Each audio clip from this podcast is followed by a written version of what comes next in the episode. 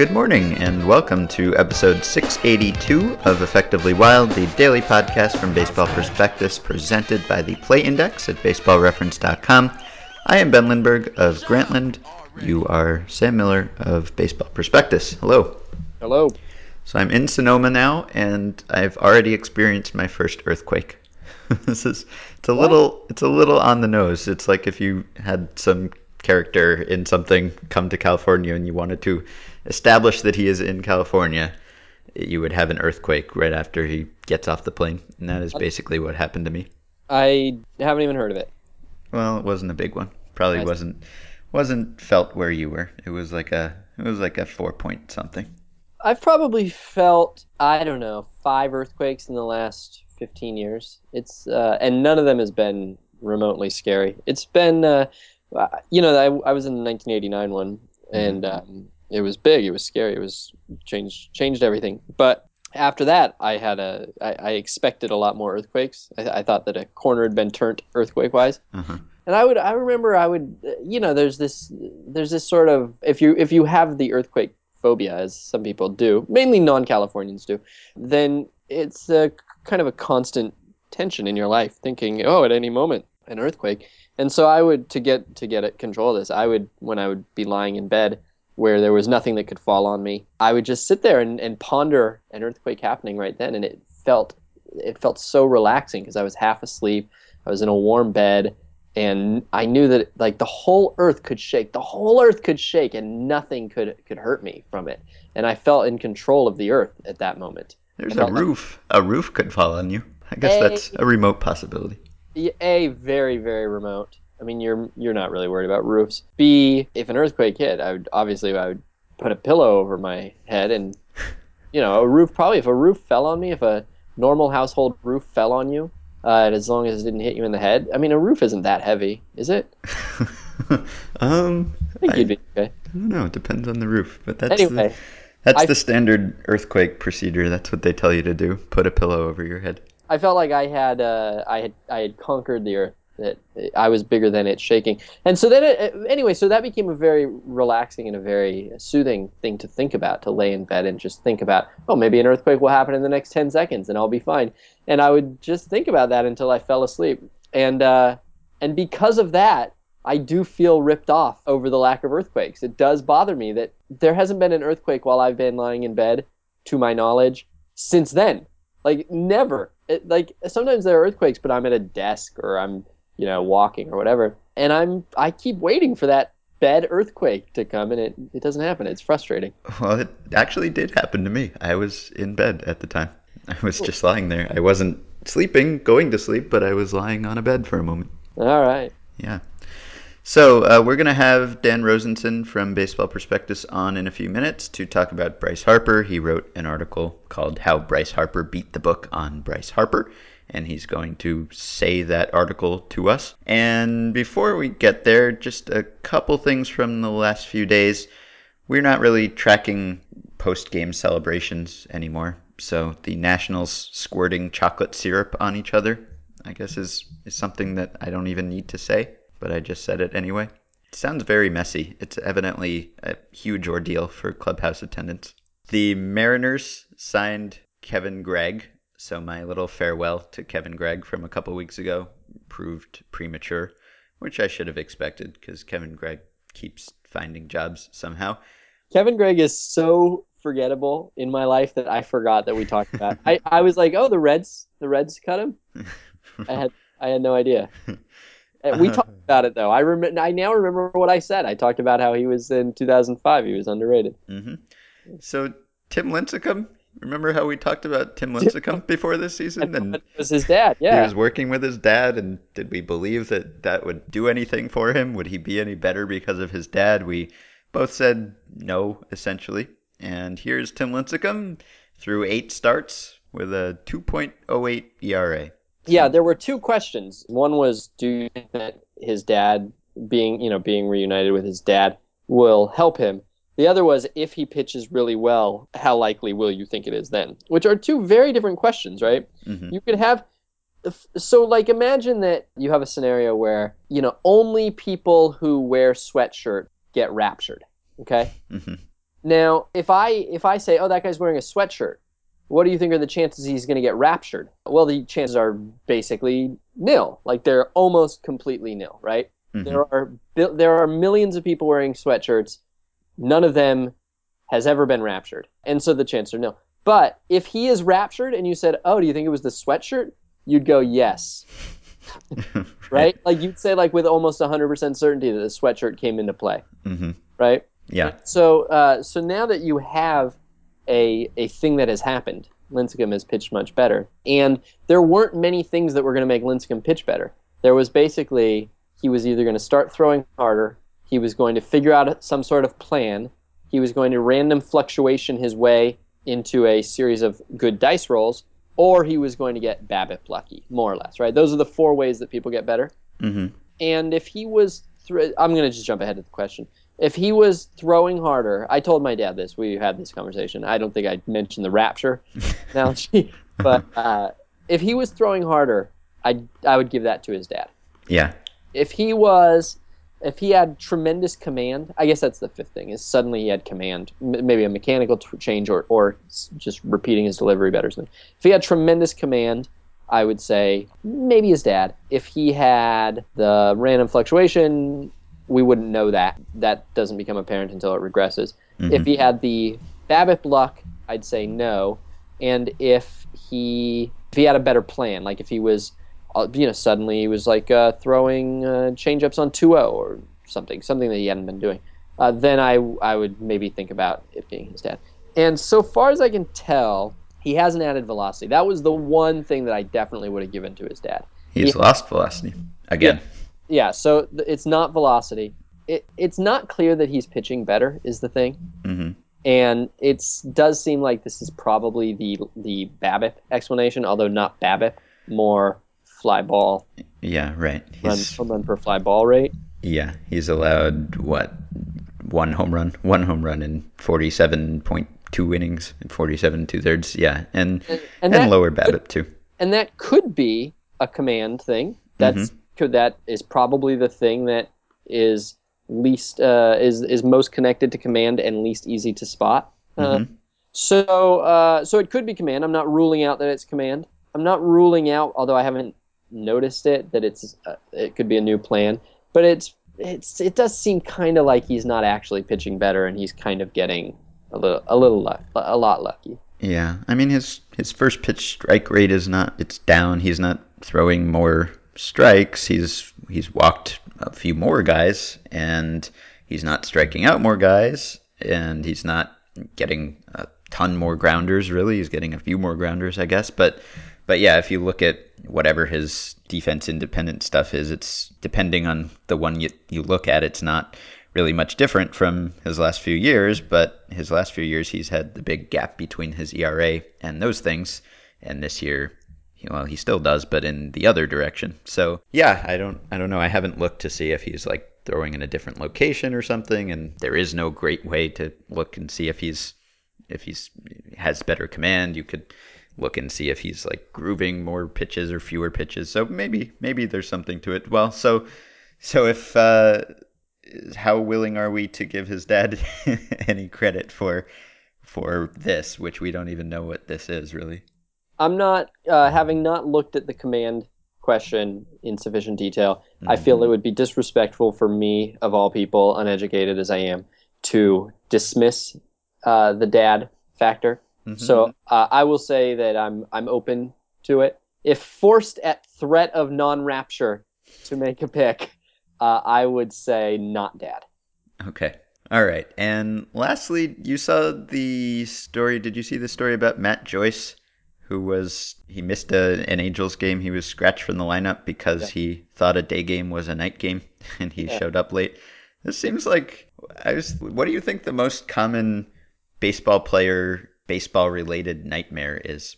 Like I, I might maybe I'll ask some baseball players what their baseball nightmare is. Like literally what nightmares they have that are related to baseball because this seems like every nightmare I have, which is just like I I'm supposed to write something and I didn't know or I had a test and I somehow didn't know and now I'm just showing up and and it's starting and I didn't realize, which is weird because like that I don't. That never really happens. It's not like that happens to me all the time, but that is what I dream about sometimes. I don't have like the dream where I'm naked and doing something in front of everyone. I don't. I don't know why.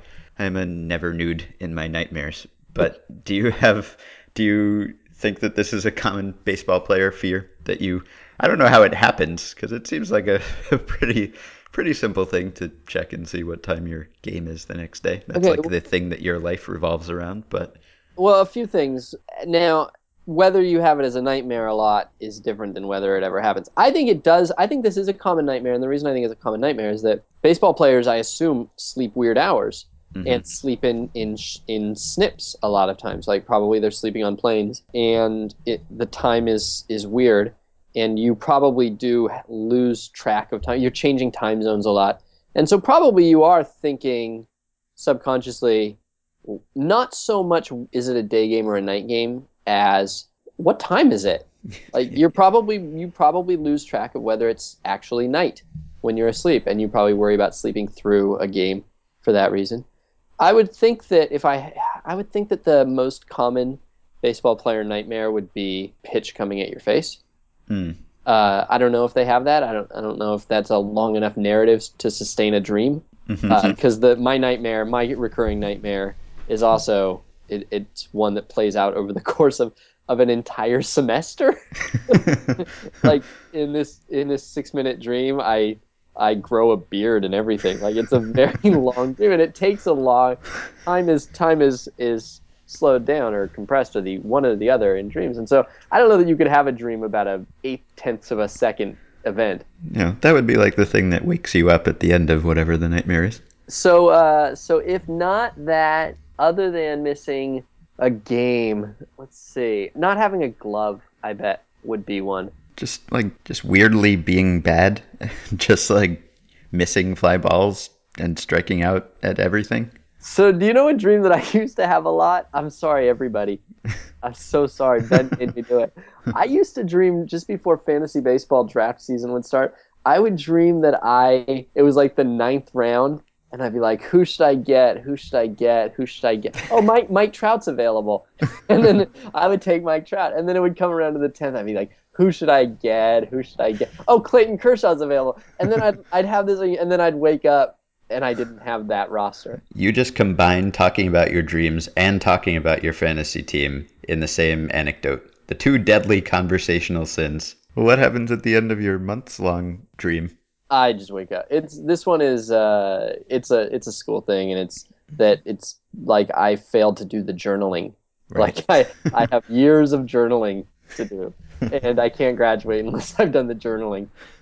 which I'm supposed to do every day, which is my life. That is exactly why my life is not better. Is that I don't do the day in day out beat management of uh, writing and journalism that I should do, and then when it's too late, I have to uh, I have to do everything on deadline. Anyways, secondly, getting away from the dream aspect of it, if I, if I'm understanding this correctly, I think Joyce has a, a serious beef with the discipline.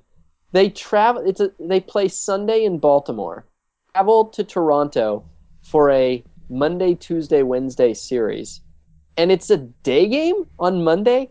Makes absolutely no sense. It's such an outlier event hmm. that to me, it is definitely on the club to have 17 public service announcements to pay for an advertisement on local TV that they're going to be watching when they go to bed that night, to have wake up service, to have somebody knocking on doors, to be texting them. I would have this thing so uh, pounded into their heads because this is a freak show schedule. A Monday into your first day in a city and it's a day game. That's weird. All right, good. Well, okay. And you're gonna blame Joyce, the professional baseball player, for not having like time man. I mean, the, the like especially given the fact that his whole life is someone goes, uh, stand in this line, get on this bus, get on this airplane, drink this thing. You have to be here at this time. Like, just have like a Google calendar telling him about the one day game in Toronto. Feels like a little ambitious, in my opinion. Uh-huh. There hasn't really been a part of Matt Joyce uh, season that hasn't been nightmarish. the whole, Yeah. whole thing is Yeah, kind of The most common nightmare for ball players is it's May 21st and you're hitting 155, 203, 236 as a DH. Mhm. That's that's the dream. He had a funny tweet about this. Did you see his funny tweet about this? Uh, no, I'll send you his funny tweet about this. He uh, he you tweeted are a- really optimistic if you think I'm going to find this funny. you know that I'm not going to find this. It's a ball player tweet, so lower your standards for humor. But No being late is no joke. I take my job very seriously. I apologize to the fans at Angels and League, and then he has a picture of six alarms being set. All right. no, not funny. Okay. All right. As promised, we are going to talk about Bryce Harper now, and to do that, we're bringing in Dan Rozenson, who writes for Baseball Prospectus and helps out behind the scenes at Brooks Baseball. You can find him on Twitter at Six Tool Player. Hello, Dan.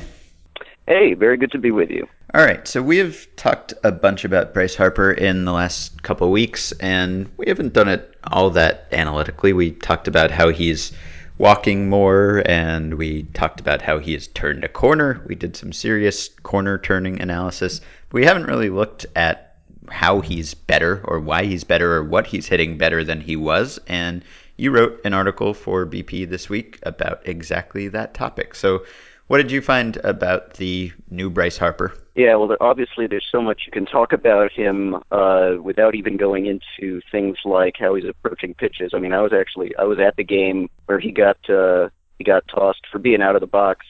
So what I found was that um, he has really made a, a, a big improvement this year in how he handles off-speed pitches and breaking balls. Um, I remember when the Yankees came to Washington in 2012, Andy Pettitte just took him to town. He just kept pounding low and outside with cutters, and Harper was out in front, consistently swung wildly, looked like he didn't belong in the major leagues.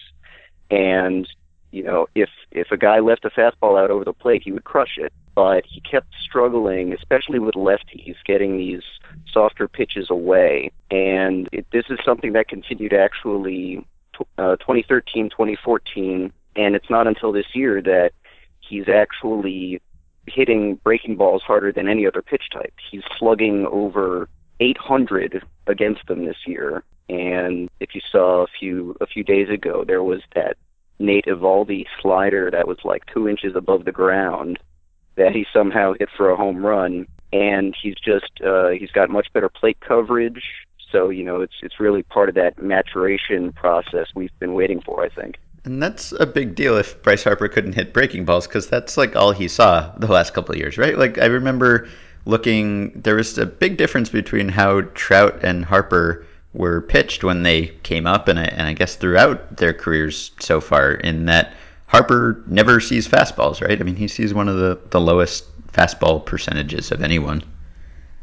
Yes, actually, I noticed that as soon as he came up, he was getting breaking balls in fastball counts, and he actually he had the sixth lowest percentage of fastballs of any type in his rookie year. Mhm. I mean, the guys, the guys, the only guys ahead of him were like Josh Hamilton, Pedro Alvarez, guys who would swing at almost anything.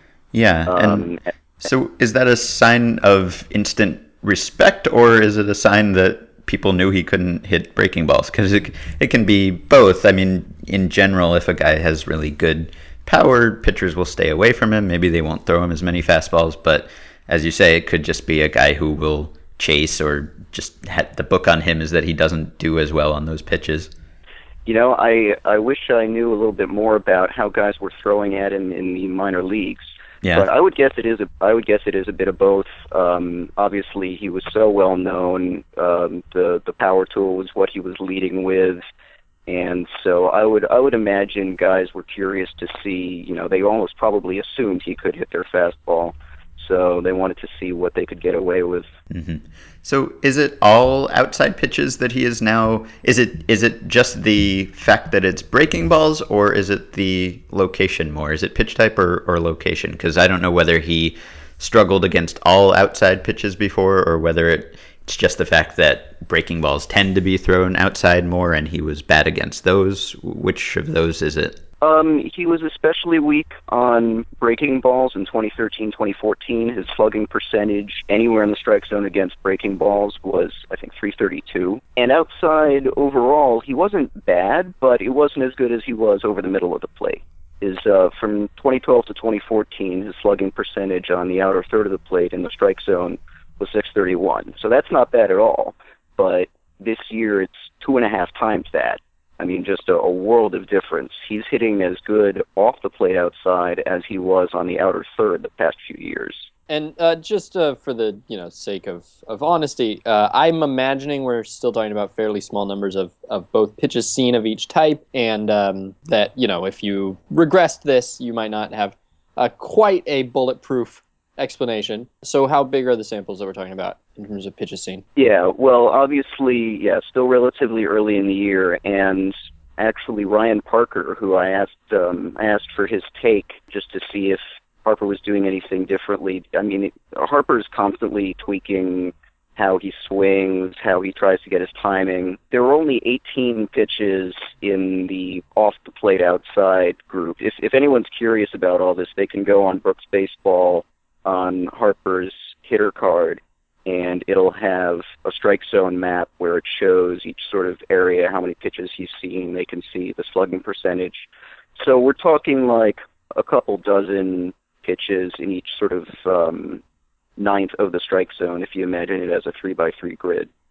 And so this is, uh, as we often hear, a game of adjustments and then adjusting to the adjustments. Is there any sign yet of how pitchers are responding to this? What is the new way to pitch Harper?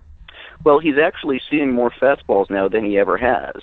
And that's actually what first got me interested in exploring the topic is I saw they were throwing him more fastballs and I thought, wait a minute, he's he's never been seeing fastballs. What could be behind that? If uh, I mean it's very small sample sizes on the inner half of the plate right now. I would be interested to see if guys would, you know, it's going to take some courage, but I think throwing fastballs inside to keep him honest might actually be important now because if he starts being able to sit on the outer half of the plate where he's clearly getting comfortable, then, you know, obviously he will regress somewhat, but they're going to have to learn something new. And and is it more that I mean, is it that the fastball inside is the pitch that uh, is going to get him out, or is it more just that they had gotten so predictable that he was able to basically zero in on one one portion of the plate, and so it's more than anything about being able to show him every pitch in every location at, at least at least sometimes. Well, what comes to mind is um, I remember a few years ago, Curt Schilling said how he approached Robinson Cano. And Cano is a guy who is just so terrible to plan against because he can hit almost anything in any count. He's just so balanced. And what Schilling said was uh, no repeats, no patterns. You don't double up on any pitches. You don't have any consistent pattern of approaching a guy like that. Because if you do, they'll figure out a way to beat you. Now, Harper clearly is not quite in that category yet of someone who has that much balance and control but if he continues to move in that direction, I think that's kind of what pitchers will have to do is is really try to make him guess. They're probably, if I had to hypothesize, my hypothesis would be that uh, a year from now, the book on him will still be throw him breaking pitches away. There's probably a reason why uh, that pitch has has baffled him from the beginning. Even you know going back to the Andy Pettitte game, which was sort of pre a lot of the tweaking. I remember that game too because that game was a a corner turnt as it as it was. Like eh, he was so good at that point. He had a 922 OPS for his career going into that game and even excluding that game, so not holding that against him, over his next 50 starts, he hit 210, 284, 298. I remember that game being really held up as like the the moment that he got like sort of broken. Didn't Ben? What did you say? Ben, didn't you write like an unfiltered about that game? I have no idea. I don't You- know. Yeah, you did. It was like how to get the headline was like how to get Bryce Harper out every time. Oh yeah. what did I say? I mean- I don't know. I, I I wouldn't be surprised because yeah, he went 0 for 7 that game with five strikeouts. It was an extra inning game, and he just had nothing.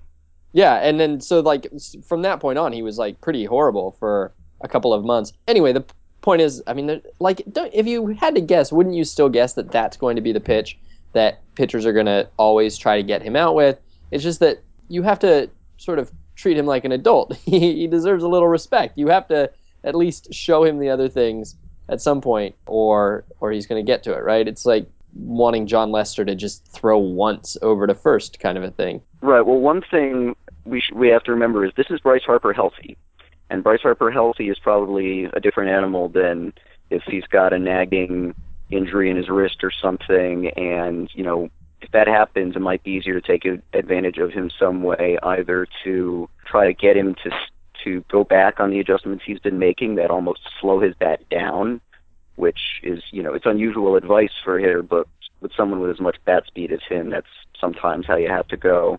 So things like that, I think, could definitely expose him a little more. Yeah, I just looked up that post. He saw 19 pitches that day, and 16 of them were sliders, and he struck out four times, and then he got like one fastball and got a hit on it. So that was that was how to get him out at the time. I've always, I've always, I didn't know that that was the way to get him out. I always thought the way to get him out was fastballs up because to me it seems like he, whenever I watch him, it seems like he's always chasing a fastball up. And every once in a while, when he catches, he catches up to him better than anybody I've ever seen.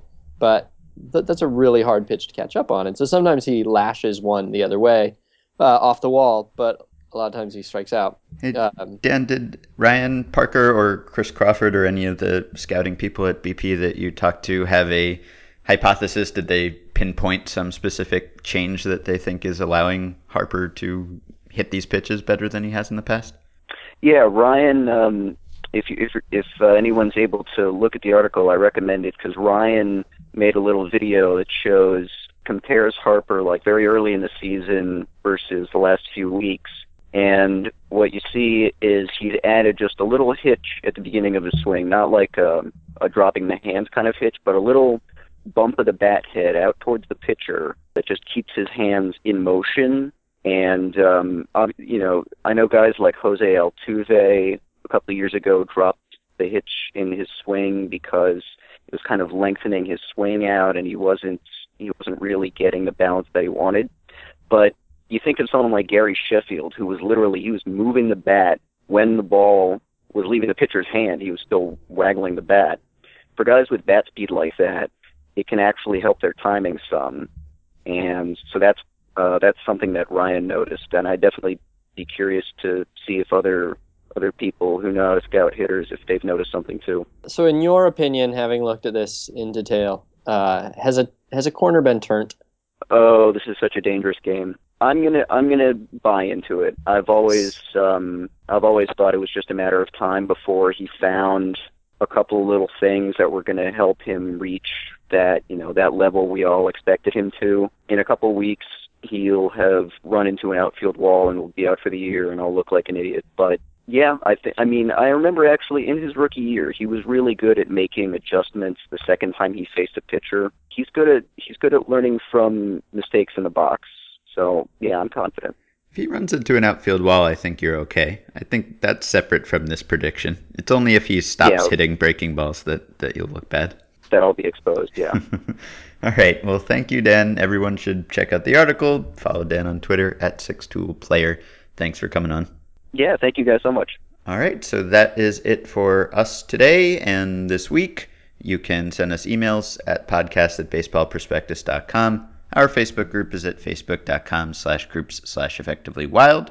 Rate, review, subscribe to the podcast on iTunes, and support our sponsor, the Play Index, by going to baseballreference.com and using the coupon code BP to get the discounted price of $30 on one year subscription. Have a wonderful weekend. We will be back on Monday. Oh my gosh. It's, every time I try to explain this now, it's like going to a therapist and talking about the time my you know tragic thing happened that I'm not going to say.